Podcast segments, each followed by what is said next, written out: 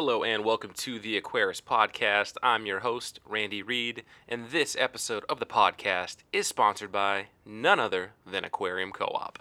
And for today's sponsorship, let's talk about two exciting new products. First is 25 feet of premium black airline tubing.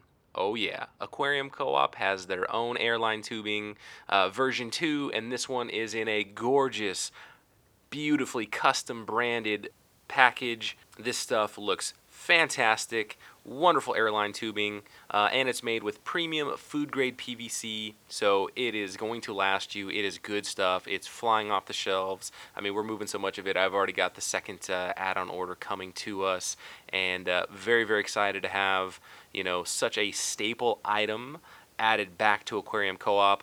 Other vendors couldn't keep up with our demand for airline tubing, so we just had to go out there and source it ourselves, and I'm very, very excited that we have this product. It's very, very simple, but feels like a nice milestone, and that's 25 feet for $4.99, which is a killer deal, and at the time of this is May 26th, 2020, so hopefully that price doesn't change on you. And the second product to be excited about, the Linear Piston Air Pump. That's right, Aquarium Co-op is now getting into that fish room space. So if you're planning on a fish room, or you're planning on upgrading the existing pump in your fish room or replacing it, we are now carrying the gold standard, the Nitto Kohki Medo Blower, the LA-45C model, which is 47 liters of air per minute, and that roughly, Corey math, is about 47 air drops, 47 air stones in this thing. I mean, if you're gonna run a fish room in that ballpark of tanks, you know, this is absolutely the gold standard linear piston air pump to run. Incredibly quiet, super reliable. We both know people that have been running this style of pump, this linear piston air pump, for so many years, never had an issue, have never had to service it, and it's awesome that we can now add this to our lineup. So check out aquariumcoop.com for the 25 feet of premium black airline tubing and the Medo Blower, the LA-45C, available on aquariumcoop.com. Now, on to the interview. Today's date is Thursday, May 14th, 2020. My guest today is none other than Zenzo Tazawa, friend of the Aquarist Podcast, and this would be his second time on the podcast, so whatever episode this is going to be, like 83, 84, I don't know.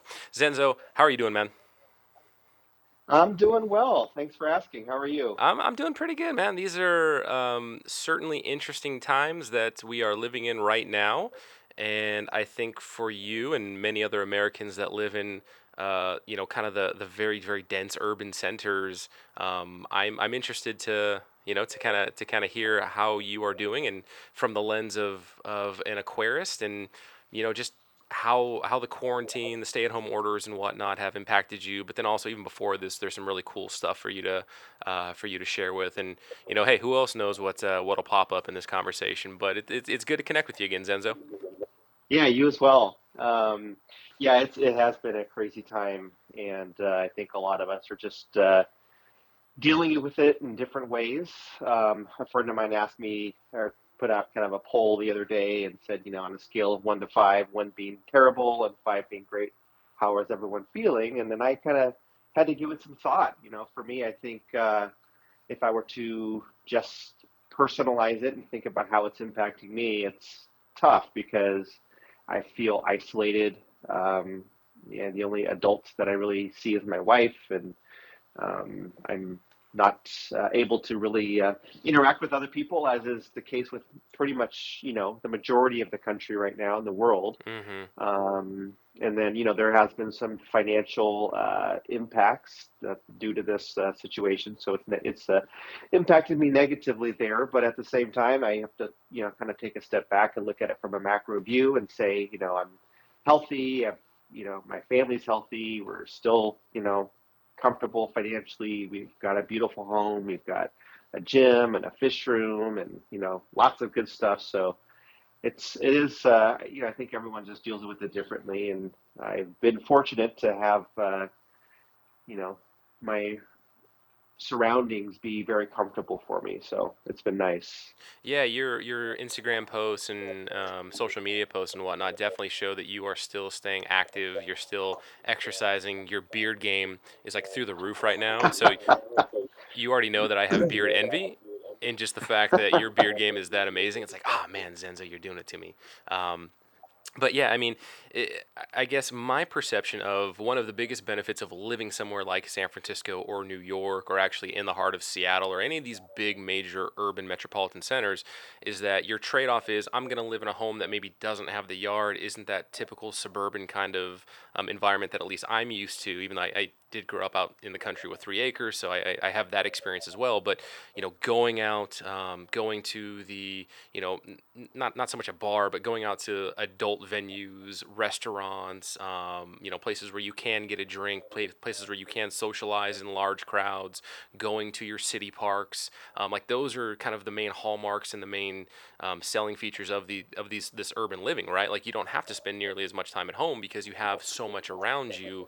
And I feel like, you know, especially for my friend in New York, you know, they've got 2 small boys and they're cooped up in an apartment, and everything they do every day, they're going out buying more groceries every day, you know, a part of the New Yorker lifestyle. So do you feel some of that? A little bit. I think for us, you know, and you've been to our house before, even though we are literally in the middle of San Francisco, the area that we live in is a little bit more suburban feeling. You know, there's parks and trees, and, you know, we don't have a lot of that other infrastructure that you were mentioning within walking distance. Like for us to go to a restaurant, we'd have to get in a car and drive to a restaurant, as an example. So I don't feel that so much myself. I know that other friends of mine that live in the city, that live in apartments and, you know, live downtown or live in, you know, different neighborhoods, they are feeling that because they don't have that same space and that same kind of, you know, spread out situation, and they're just kind of stuck on the 5th floor of an apartment building or something. Mm-hmm. And I know they're having a hard time. Yeah, and I can also feel for you because, you know, again, part of the fun of just following you on social media is just seeing how much business travel you do, seeing that you're in Denver, you're in Burbank, you're flying to Florida, you know, you're living vicariously through you from a travel perspective. And now that's – when's the last time you've been on an airplane? The last time I was on an airplane was March 9th. Okay, March 9th. Yeah, so for you, I mean, that's like, you know, had this not all happened, like you would have probably gone on – I don't know, 20 different flights since then, like some crazy number. And so now, like, that was such a large part of your life, for good or bad, and now that you haven't been doing that. Yeah, it's been a huge adjustment, right? I mean, so I literally fly an average of about 100 flights per year. So easily, you know, in that time span between, you know, my last flight and today, it would have been easily 20 flights as an example. So you know, that has been a big change. Obviously, it's just something that I'm having to get accustomed to. I do like being at home, to be honest. I do love that I'm able to spend more time with my aquariums. I'm starting to think about different projects that I can get into with my fish tanks, and, you know, looking at different ways of, you know, escaping and just different ideas. So I do enjoy that. I'm sure that my fish probably have benefited from it as well, because, you know, maybe I'm doing a little bit more water changes, or they're getting fed a little bit more. And but yeah, no travel, and I don't see myself traveling anytime soon. So it'll be quite a while before I'm back up in the air again, I'm sure. Yeah, I was going to say that was a nice segue into how this has then benefited your fish room. And by no means are you a slouch. I mean, I'd put you up there with Dean as far as the amount of tank maintenance that you're probably already doing, even with your busy travel and work schedule. But I would have to imagine that, like, right now your fish are just super fat and happy and super well-maintained tanks. Yeah, well, you know, so it's kind of a combination. So if we were to go back, let's say 4 or 5 months ago, before I had my fish room renovated, the fish room was evolving. It was getting better and better, but it was still it wasn't the best place to hang out in, you know, kind of had that kind of industrial feel. And then when Corey and from Aquarium Co-op and Dean came down, and we remodeled the fish room. Ever since then, it's been more enjoyable for me to hang out in. So already just by having that change, I was spending more time down there. Even when I was, you know, with my busy schedule, I was trying to find time to go down there and kind of sit and hang out and just, you know, relax. But with everything that's changed now, with me being home all the time, water changes probably a little bit more frequently. You know, I mean, I was really good with water changes anyway. I was very on top of it, as has been, you know, documented in all of my YouTube videos over the years. But probably a little bit more attention there. Definitely the feeding, because like if I was traveling for a day or two, then the fish don't get fed, and very few of my tanks have auto feeders. I just would let them not eat for a couple days, and they were fine. So I definitely they're not skipping, you know, any meals now, and they're fat and happy. The other thing that I've done is so for those of you that don't know, I'm also very into weightlifting and fitness, and that's always been a big part of my life. I actually have a second channel that I'm just kind of starting out that is all about fitness and health and wellness and everything. But I actually, in my basement, the fish room was segmented, and it was like a 300 square foot room. We took like two thirds of it into the fish room, and then the rest of it was just storage.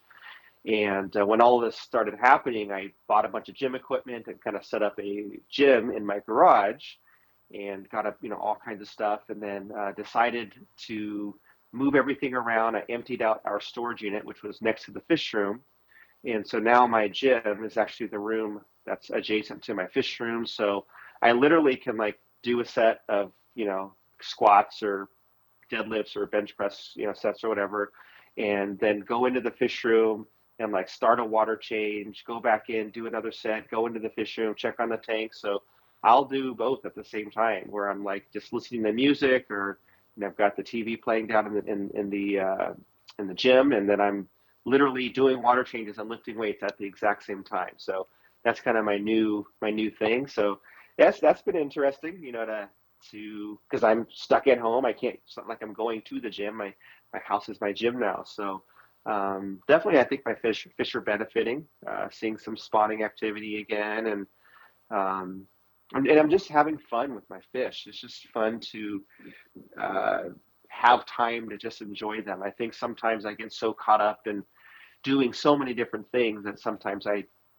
don't get a chance to stop and smell the roses, so to speak. So being able to have more time with them, and, you know, look at, wow, you know, look at these fish, they just spawned, and, you know, having plans about, you know, doing different things has been great. Yeah, I think that's, you know, there's a lot there to unpack, but I think just the fact that, you know, you're re-enjoying your fish room is huge, man. Because I mean, when you're traveling that much, and you know, as busy of a person as you are with work and your social media presence, and just inherently having a fish room, it can be a grind, you know. And I'm sure you know that. And I'm sure a lot of listeners know that you know, you go through these kind of peaks and valleys of being excited, and you know, changing something in the fish room. So I'm sure your renovation definitely excited you, but then also the breeding activity. And even if it's something that you've bred for, at least for me, speaking for me, every time I see a new clutch of, even again, something as simple as bristlenose gets me excited, or seeing, you know, a couple new fry from the black tie Moscows that I'm like, okay, I'll go ahead and, because I was going to relegate those particular guppies. They were just at a 10-gallon tank. I was eventually just going to take the whole last remaining group into the co-op and just let them go. And I'm like, no, I looked at them, I took a closer look, and I'm like, man, they're like, they seem even more vibrant than the group that I initially brought in. And so I moved them to their own 40 breeder, and they've just been getting fat and happy on brine shrimp every single night with krill flake, and, you know, just really, really taking care of them. And one of the females is just a monster right now. She's huge. And, you know, it's just these little things that spark the excitement and really, I don't want to say kick the can down the road, but, you know, somehow you just need to kind of build that in. Like, how do you build that cycle in of just, you know, continuing to have these discoveries and these achievements and these milestones where it's like, man, this is a really, really fun hobby, and it's not a grind. Right. Well, definitely there is that excitement. And as you shared, if you know, see a fish that spawned or something's different in the tank, I think for me, a big part of it is that it's an escape for me. And, you know, I've always looked at my aquariums as a bit of an escape. It's kind of like my aquatic garden where I can just go away somewhere, leave my busy life, and just have a chance to relax and enjoy nature in a glass box. But now, you know, that I'm homebound and I rarely leave the house at all.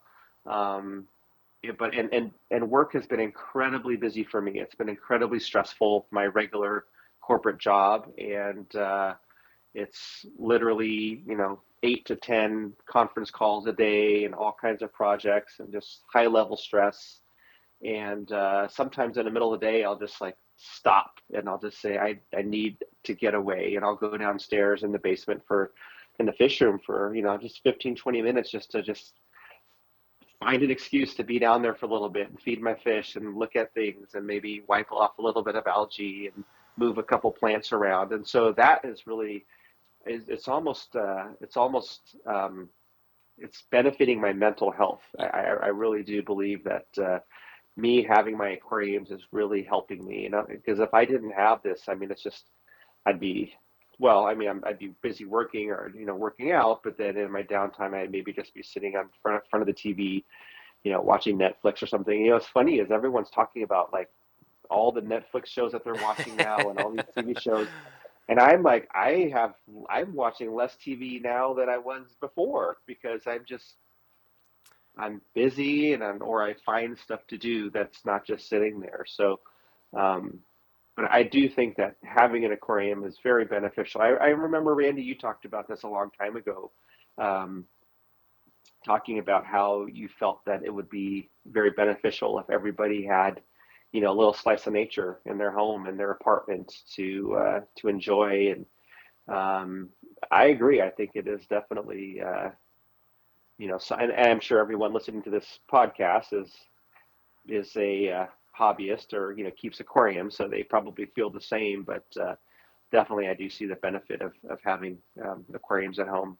100%. Something that lets you decompress when you go home, and not that a dog or a cat isn't a good pet or a good source of relaxation, because I'm pretty sure that there are studies where your heart rate lowers when you're petting a dog and things like that, but having something that's confined to your home, whether it's in a fish room or in your living room, where you can, just like your setup that you have, or you've got that one chair that you put in front of that aquarium or whatever it is, you've got this view, your body's physically relaxed, and then all of a sudden your mind, you just get lost visually in what's happening in your aquarium. And, we're talking right now, and I'm looking at my little Spec 3 with the cherry shrimp just going to town on some food that I put in. And, I'm just relaxed listening to you talk and watching these cherry shrimp eat. It's an awesome thing. And, from what it sounds like, there's a lot of people that during this quarantine period have gotten into aquariums and reptiles and amphibians and things like that. It sounds like the pet trade didn't really, as unfortunate as the situation is, it sounds like, it wasn't like anything that the restaurant industry probably has experienced. So hopefully all of these new people are finding those benefits, especially with aquariums, and that hopefully they get good, that, when they do their YouTube searches on, how to properly keep this aquarium, they're finding things like Aquarium Co-op and your channel and all these other channels that provide good content that will help them with husbandry and whatnot. And coming out of this period, they'll be successful, right? It's like when people go and they rush and they get a bunny during Easter for their kid, and then all of a sudden 2 weeks later there's just masses of bunnies that are available on Craigslist for free. Hopefully this is the opposite of that, right? And people are like, wow, this is an amazing hobby, and I'm so glad that we did get this aquarium. Even though our lives have returned to something that's more like normal, we still do enjoy this aquarium.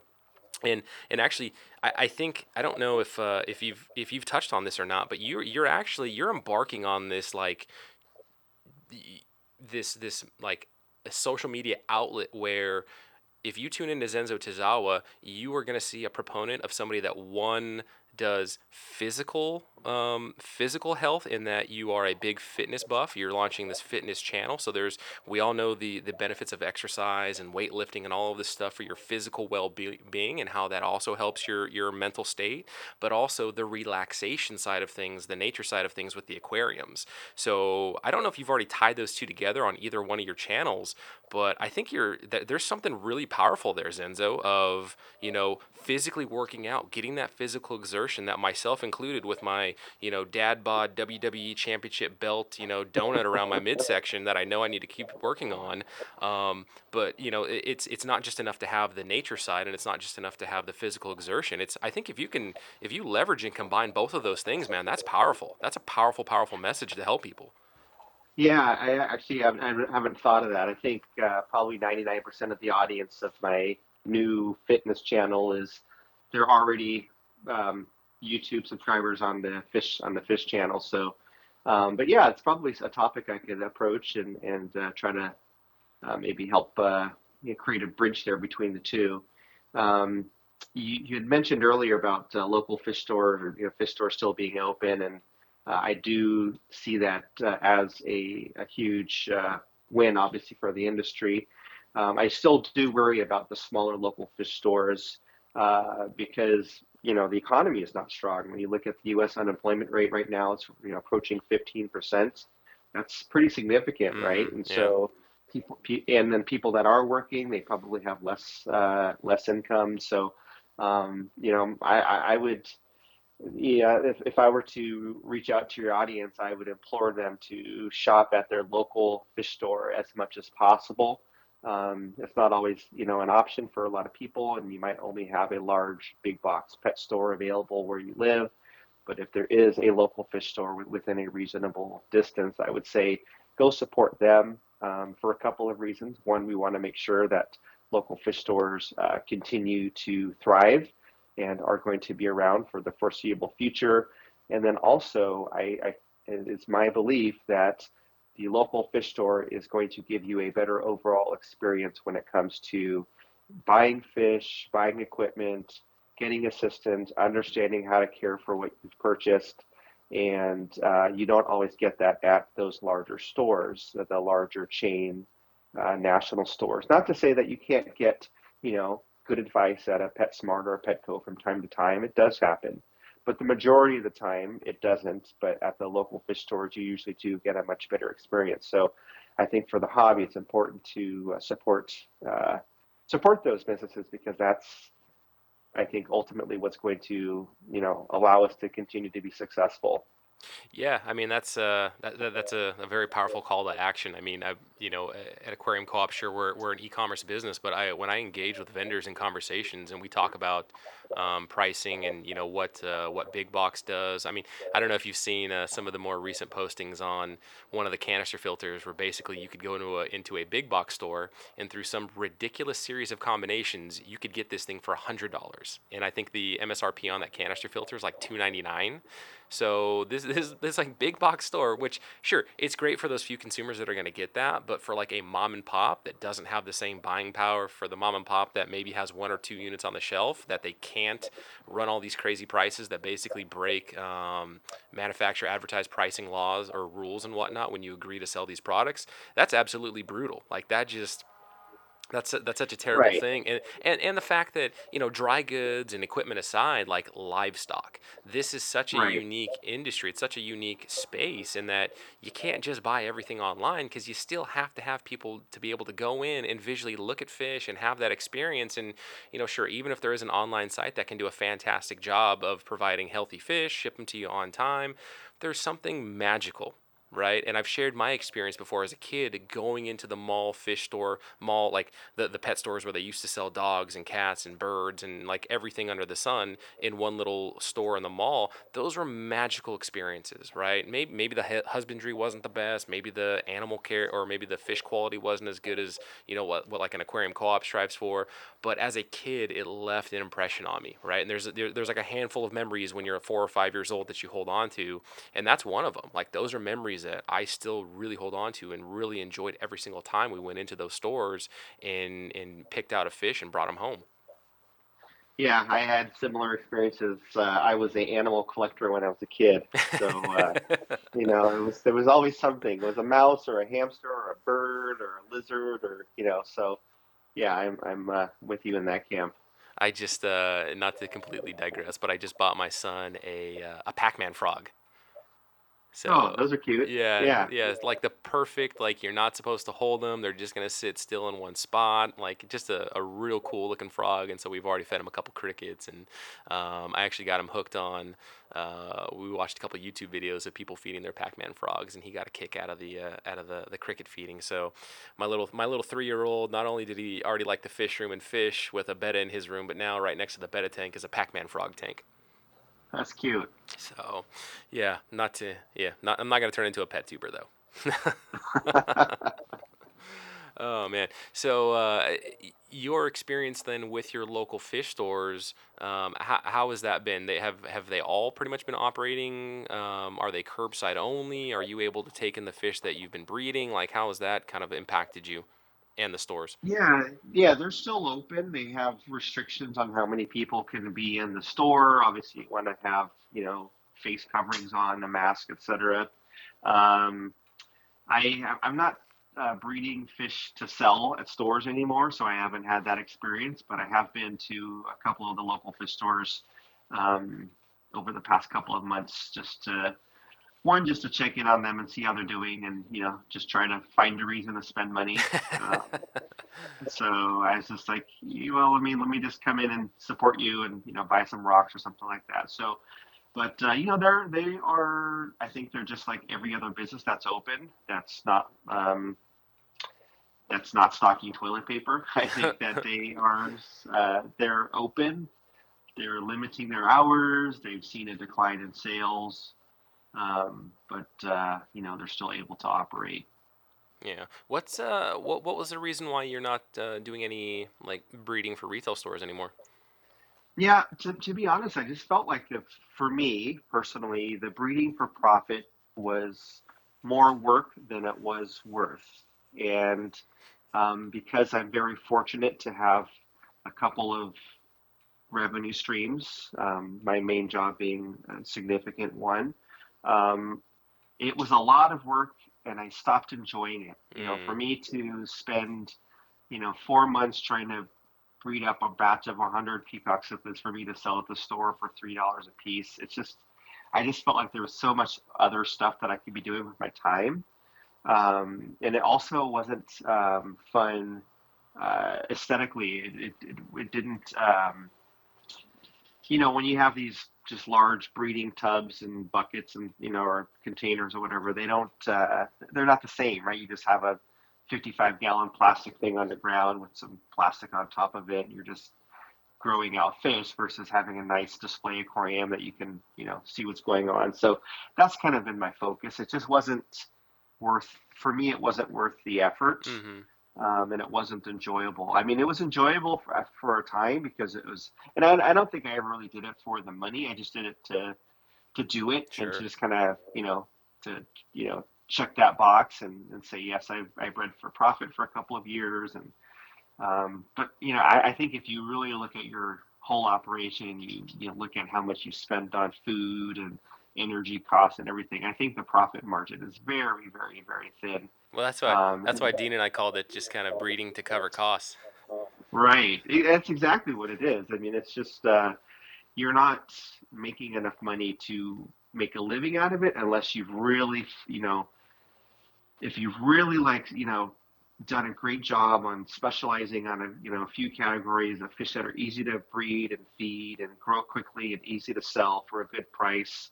That doesn't take up a lot of real estate. I could see that if you're selling, live bears and shrimp and you've got a good system and, maybe, 6 tanks or something, and it's easy to move, then that would be fine. But, when you're doing cichlids and stuff like that, it's just not, I don't see you'd have to do it at such a large scale for it to be really worthwhile, I think, that's why all the ponds and all the farms, like in, warmer climates, they have big ponds, right? And you're in Florida or Thailand or wherever, you can just dig a, half an acre area full of ponds and have millions of fish, and that's where you get that economy of scale. So. Yeah, I totally agree with you. And it's interesting that it by no means is my fish room anything breeding for profit. I think I was where you were a couple years ago, and that just breeding to do it and breeding for fun and breeding for the challenge, like turning my fish room into this kind of factory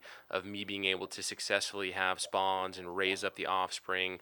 And then I'm really finding satisfaction in knowing that there are people that are taking these fish home. Like that, the fact that of the hundreds and thousands of fish in a store, they're picking mine, right? Like there's just like this really, really cool warm feeling, and maybe that'll rub off in a couple years. I am diversifying the fish room a little bit in the few species that I am going to be focusing on. So it's not just going to be discus or just angelfish or just those super red bristlenose. I've included a couple more to have that a little bit more spice in the operation. But yeah, I mean, because then it sounds like you are then going towards more like each tank will be its own individual thing with a different type of fish that you've never experienced, and something for you to learn and something for you to share with people that follow you on social media. Does that sound like a fair direction? I mean, that's pretty much exactly what I've done, and I know it's been quite a while since you've been down to visit, but my fish room is basically transformed into a gallery, for lack of a better term. So it's more so, you know, this is my African mudskipper tank, this is my brackish top hat blenny tank, this is my Oscar tank, this is my Tanganyikan tank, so that they're all they all have their own character. They all have fish that are, unique, or fish that I enjoy, significantly. And as far as breeding, the only fish that I'm breeding to where I'm trying to get fish to other people are fish that are hard to get. Mainly, the 5-star generals that I have been pretty popular, and people have been asking me to get some. They're not the easiest to spawn and raise out, just because of aggression. Even the fry will kill each other when they get bigger. And then of course my shell dwellers, which are, easy to care for, and people love those. So, and they're not always easy to find around here in this part of California. So, but otherwise, yeah, everything's pretty much just set up as, display tanks. I've got I've got 5 tanks now that are just overflow holding tanks, grow out tanks, and everything else is for display. Can you talk about the renovation? Like, what were the main things done, and what was kind of the process of when Corey and Dean came down, and you guys tackled this renovation project of yours? Yeah, so it was. It was pretty substantial. It was a lot of work. Corey did procure a lot of stuff to make it happen.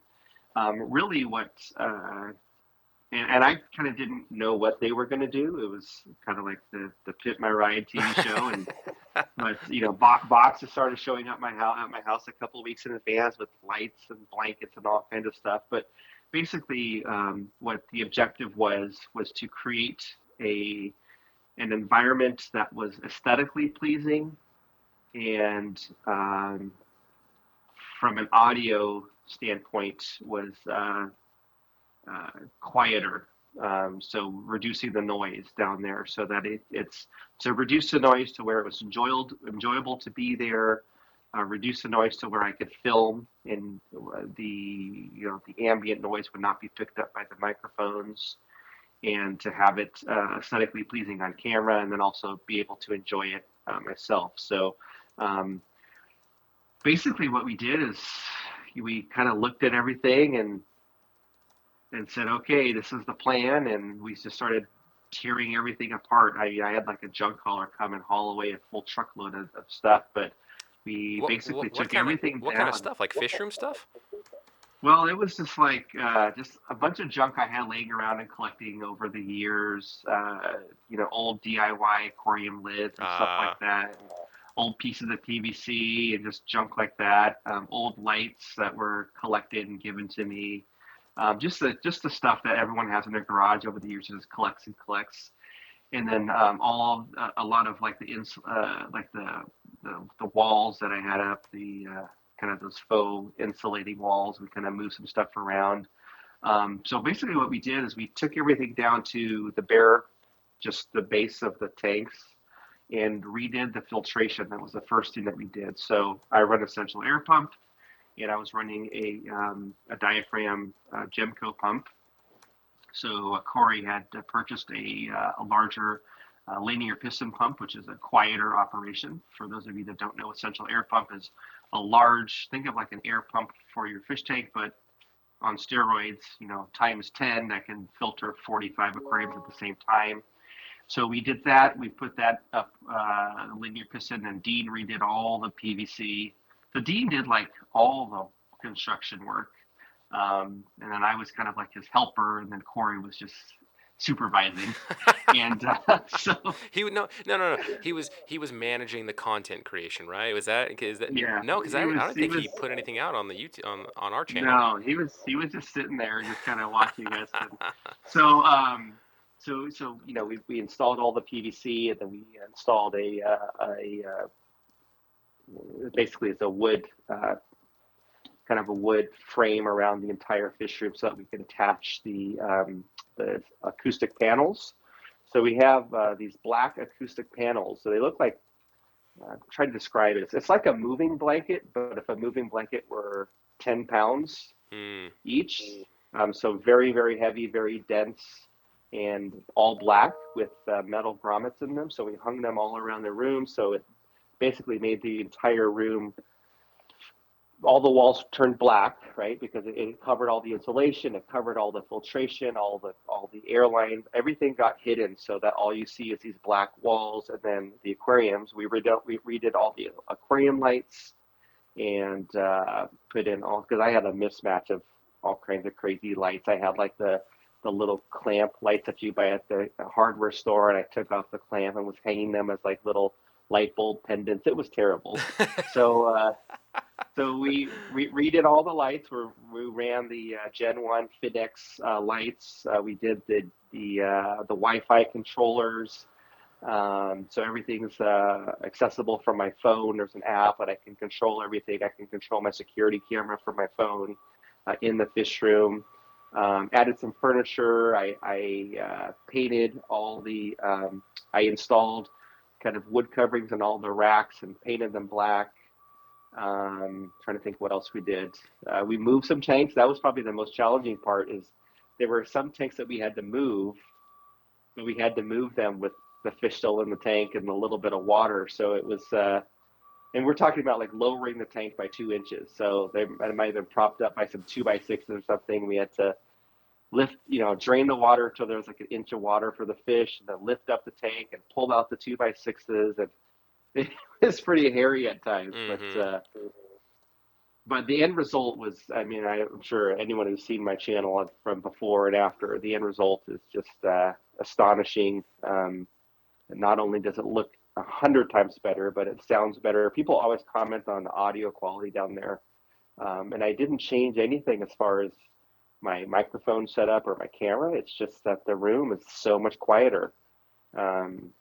So yeah, the transformation is definitely night and day difference. I mean, it looks, you know, I've teased you before that previously, if somebody didn't know you and they didn't know that you're a fish keeper, they might think that you're like a government conspiracy kind of guy. It's like, man, this guy's like lined this room with aluminum foil. He's probably wearing the aluminum foil hat. And now you see it, and it's just, it looks like a studio. It looks like a very, very well put together, like lounge studio where it's very like purpose built for, I don't want to say purpose built for filming, but it just, you know, it leverages itself to the filming and the audio, but it also just looks like somewhere, like I can't wait till the next time I get to come to your house and just hang out down there. It just looks like a very, very chill spot. Yeah, it's kind of like my old setup was like the inside of a walk-in refrigerator. So it's just like this, basically it's like this steel box with this like yucky stuff everywhere. And now it's just like it's like if Peter McKinnon had a fish room or something. It was just something that's just it's so much better. Mm-hmm. Yeah, no, it's really fantastic, man. It looks great, and you know, so much that from the sound dampening perspective, I actually want to look into some sound dampening things for my ceiling. Maybe not like full on panels, but I don't know, like those wood acoustic things that they have that kind of capture sound and keep it from bouncing around to, you know, really deaden. Because in my, 10 by 12 fish room, you get the zis, you get like 10 zis or 12 zis going and normal sponge filters. I mean, it makes a little bit of racket. So if I wanted to film or record anything in there, dehumidifier's got to go off, the circulating fan has to come off, and then the air piston, linear piston air pump needs to get turned off as well. So now I don't turn off my dehumidifier runs nonstop, and I don't turn it off. Nice. Did it move? Did you move it? We moved it. We moved it. So we had a little section of my fish room that was unutilized before, and it was just piled with junk. It's that little back kind of cubby, right? Correct. Yeah. And it was always Dean's idea to put more tanks back there. And so that's the first thing that he did is he ripped that area apart so we could add some aquariums back there. So we added a sink. I forgot to mention we added a sink in there as well. We added, space for more aquariums. And then we built an area for the dehumidifier to go in that back cubby and then go behind an acoustic blanket. So it's you can't see it, and you can hear it if you go around the corner and listen, but it's not loud like it was before. And I have two fans in there running as well. And even with the fans, it's pretty quiet. So I even go down there for work sometimes and just to have a quiet place for, a conference call or just to, to have a different scenery. I'll just go down there and, be on the phone or something. And people don't know that I'm in a fish room. It just sounds like an office. So then your tidiness and organization has probably grown tenfold since this renovation. Yes, I mean I'm always cognizant. I'm a pretty tidy person anyway. I'm always been very into cleanliness and neatness. But now I just, if you have something that's nice, you tend to want to keep it that way. Versus if you had something that's just kind of utilitarian and average, then you don't care as much. Mm-hmm. So if someone gets a nice new shiny car, they're washing it, they're waxing it, they're conditioning the leather, they're, making sure it's taken care of. There's no bird droppings on it, and they don't leave, garbage inside. But if you just have just your commuter car or your truck, whatever, you just, whatever, you don't care so much about it. If there's a, hamburger wrapper in there, a, cup in the back or whatever, you don't necessarily care as much. And so it's kind of like that. It's kind of a shiny thing that I love to just keep that way. And because I am filming down there all the time, I'm also very aware of how it appears. And so I try to keep it clutter free.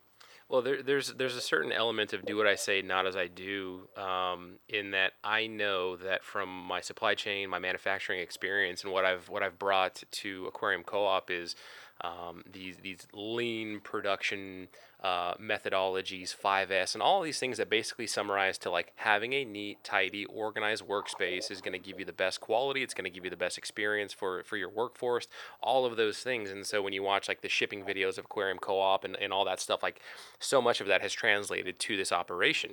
Now, when you step into my office and when you step into my fish room at home, it is do as I say, not as I do, right? And I know that having a 10 by 12 foot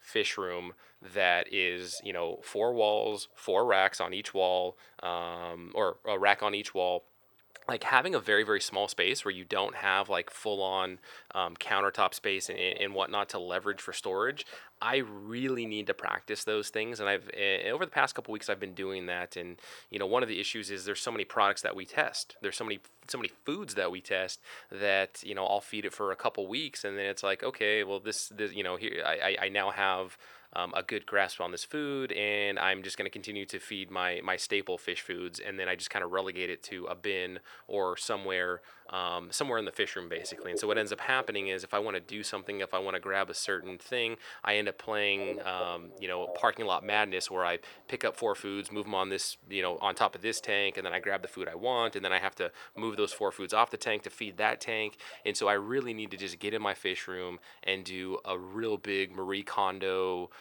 purge and just get rid of all of these things that I'm done with. Like, I don't need it anymore, so it needs to go, right? And if it's a DIY thing and I use it again in a year, then I'll just make it again in a year, right? Assuming it's not something incredibly expensive. But I really need to practice that in my own fish room, because I know there's a certain level of I'm losing a little bit of enjoyment in there, having to touch these things 100 times just to feed all my different tanks, because I don't have the space to have all of these foods that I'm not going to feed, or all of these products that I don't need to test anymore, and they're not going to reside in the tank or anything like that. Yeah. So, for me, it's, I went through the same process where I looked at everything that I had, all the stuff that I pulled out, and I basically, if I didn't have a space to store it, I looked at it and said, do I need this? Is it something that I'm going to need in the next 2 months, the next 6 months? Am I never going to need it? And I kind of went through this elimination process. So as an example, I had this, that's loud. Yeah, motorcycle going by. I had this chiller, this really nice chiller that was like $350 retail. I got it for free. I thought one day if I move somewhere hot, I might need it or something like that, or if I build this reef tank or something. And it just sat in storage forever. And finally, I'm like, I'm never going to use this. And so I just had a bunch of stuff like that. But I just called up one of my friends and said, hey, I've got a bunch of stuff. You got to come get it all, and you can have it. Aquarium lights and stuff like that. And he just came and picked it up and loved it. And I do that with fish food sometimes. If there's a fish food that, I can't use for a certain reason, or, I don't need, I'll just say, hey, I know you have 20 tanks. Here's a bag of food, and you can have it. And so I just try to offload stuff that I, either can't use or won't use for the foreseeable future, and just move it on. Yeah, there really is something to a tidy, organized workplace that really, whether it's subconscious or you overtly recognize it, there is a benefit to it. Yeah, absolutely. The other thing is I don't like things that plug in, so I try to eliminate things that require me to plug it in as much as possible. So I've been slowly whittling away my, my storage of all not electronic things, but like, extra canister filter stuff and hang on the backs and heaters. I know I'm not going to use it. So, and I don't want to, if I don't have to. So I've just been giving that stuff away. That's the one side to the discus is the need for the heaters and all the tanks. Yeah, I could see that. For me, I only have one tank with discus. And so my tanks in my house, I have heaters, but in the fish room, I just heat the room. So that room now stays at a comfortable 80 to 81 degrees all the time, at about 30 to 35% humidity. So it's perfect. So I don't have to heat any of the tanks down there, and just the ones in my house. Yeah, my balancing act is before, when it was primarily angels and discus, and the bristlenose didn't seem to mind one way or another. And when Corey filmed the fish room, I think I was running it somewhere between 81 to 83 is kind of the average of my fish room, with a 35% humidity. So that dehumidifier was always putting out heat and sucking out moisture. And now, working with some Corridoras, working with some other things that like a little bit of a cooler temperature, and even having them on the bottom racks, the bottom shelves of the racks, I think I've brought in the fish room overall temperature down to about 78. So those bottom tanks should be somewhere closer to 75 or 76, and then relying a little bit more on the heaters and the discus tank to heat that water. And so now I'm trying to find this new temperature balancing act, and it's just one more layer that is a complication, but it's like, oh, this is one more thing for me to figure out. And I think the next move for me is when I installed the ceiling fan. So in the video where I took down that 210 gallon and then I put in that new rack on that wall, up above, you maybe you see it. I don't know if I call it out or not, but there's a fan, a ventilation fan that I installed that obviously vents outside of the fish room, outside of the house. And before I had it hooked up to a humidity sensor, that ended up not working, and so I now have it on a simple on-off, just light switch. And I think the next move is I need to make sure like voltage and all that fun stuff is right, but I think I'm just going to get like a Nest or some type of thermostat and have that thing hook on to basically, if ever it gets to be 79 degrees or anything above a certain point, kick that ventilation fan, especially as the summertime rolls around and that garage is going to warm up. Because, you know, I could turn off the dehumidifier, but then you're going to get a lot of, it's just going to start to get that real humid kind of nastiness, which, you know, you could drop like 5 degrees, but if it's humid, it feels like it's 10 degrees hotter than it was. You know what I mean? So I need to leverage that ventilation fan a little bit more to manage the temperature and the humidity and just the feel in that fish room, especially as we roll into summertime. The other thing you could do is, I mean, definitely keep the cooler water tanks down low and away from the dehumidifier. And it'll be probably, you know, 4 degree difference between that low tank and the high tank. Oh, for sure, easily. For sure. But also if you insulate your room, not only does it help retain heat, but it also helps keep it cool as well. Mm-hmm. So if you think... yeah, I was gonna say the wall that shares the house, so it's a separating wall between the garage and the house, and built the fish room in the garage, so that was already insulated. When we erected the 2 new walls, those are both insulated. The door is a thick wood door; it's not a hollow core, so that has its own insulating, you know, properties to it. The shared wall with the outside of the house, that is insulated with the blow-in insulation. And the one thing that I could probably do if I wanted to get real crazy is do blow-in insulation between the upstairs room above the garage and the fish room. So it's basically my son's room that's right above the fish room, and you can actually hear the sponge filters in all the air going in his room because there's no insulation between that, you know, fish room ceiling and then his floor basically. Yeah, you can always get like those insulating panels, like the ones that I was using before, and just find something to cover it to make it look good, or paint them or something. Yeah. And that's kind of where the something to dampen the sound. Maybe it would also help to insulate a little bit. I don't know. It's not ultra high on the priority list, but you know, there's like you're saying, there's definitely things that I can do. And step one is getting that thermostat hooked up to the ventilation fan, seeing what that does. And then, you know, if it gets too hot in there, I could always just leave the door open to the garage, and that would probably help get even more air circulation through there. Yeah. So let's see, what else, Zenzo? I see that we're approaching your, so you've got a hard stop here in a few minutes. What else? What do you got planned, man? Give me like a couple minute recap, and then I will release you from the bonds of podcast interview. Yeah, you know, I think, I mean, I have a lot of projects that I want to do. I just can't do them right now because of our shelter-in-place situation. I want to rescape my Oscar tank. I want to finish setting up my Fowler tank and get some clownfish in there. I'm doing a saltwater tank in my fish room. You know, just stuff like that. I think that's just kind of little tweaks. I want to just, I'm slowly kind of moving plants around as well. I'm trying to have green in almost every tank as much as possible, just because, a couple of reasons. It looks good, but also it has a benefit to the tanks as far as the water quality and reducing nitrates because of the plants absorbing those. So otherwise, it's just kind of like little tweaks here and there. I do want to point out, though, so when I was on episode 38 of the Aquarist Podcast, we were talking about Oscars. So this will be my last thing here.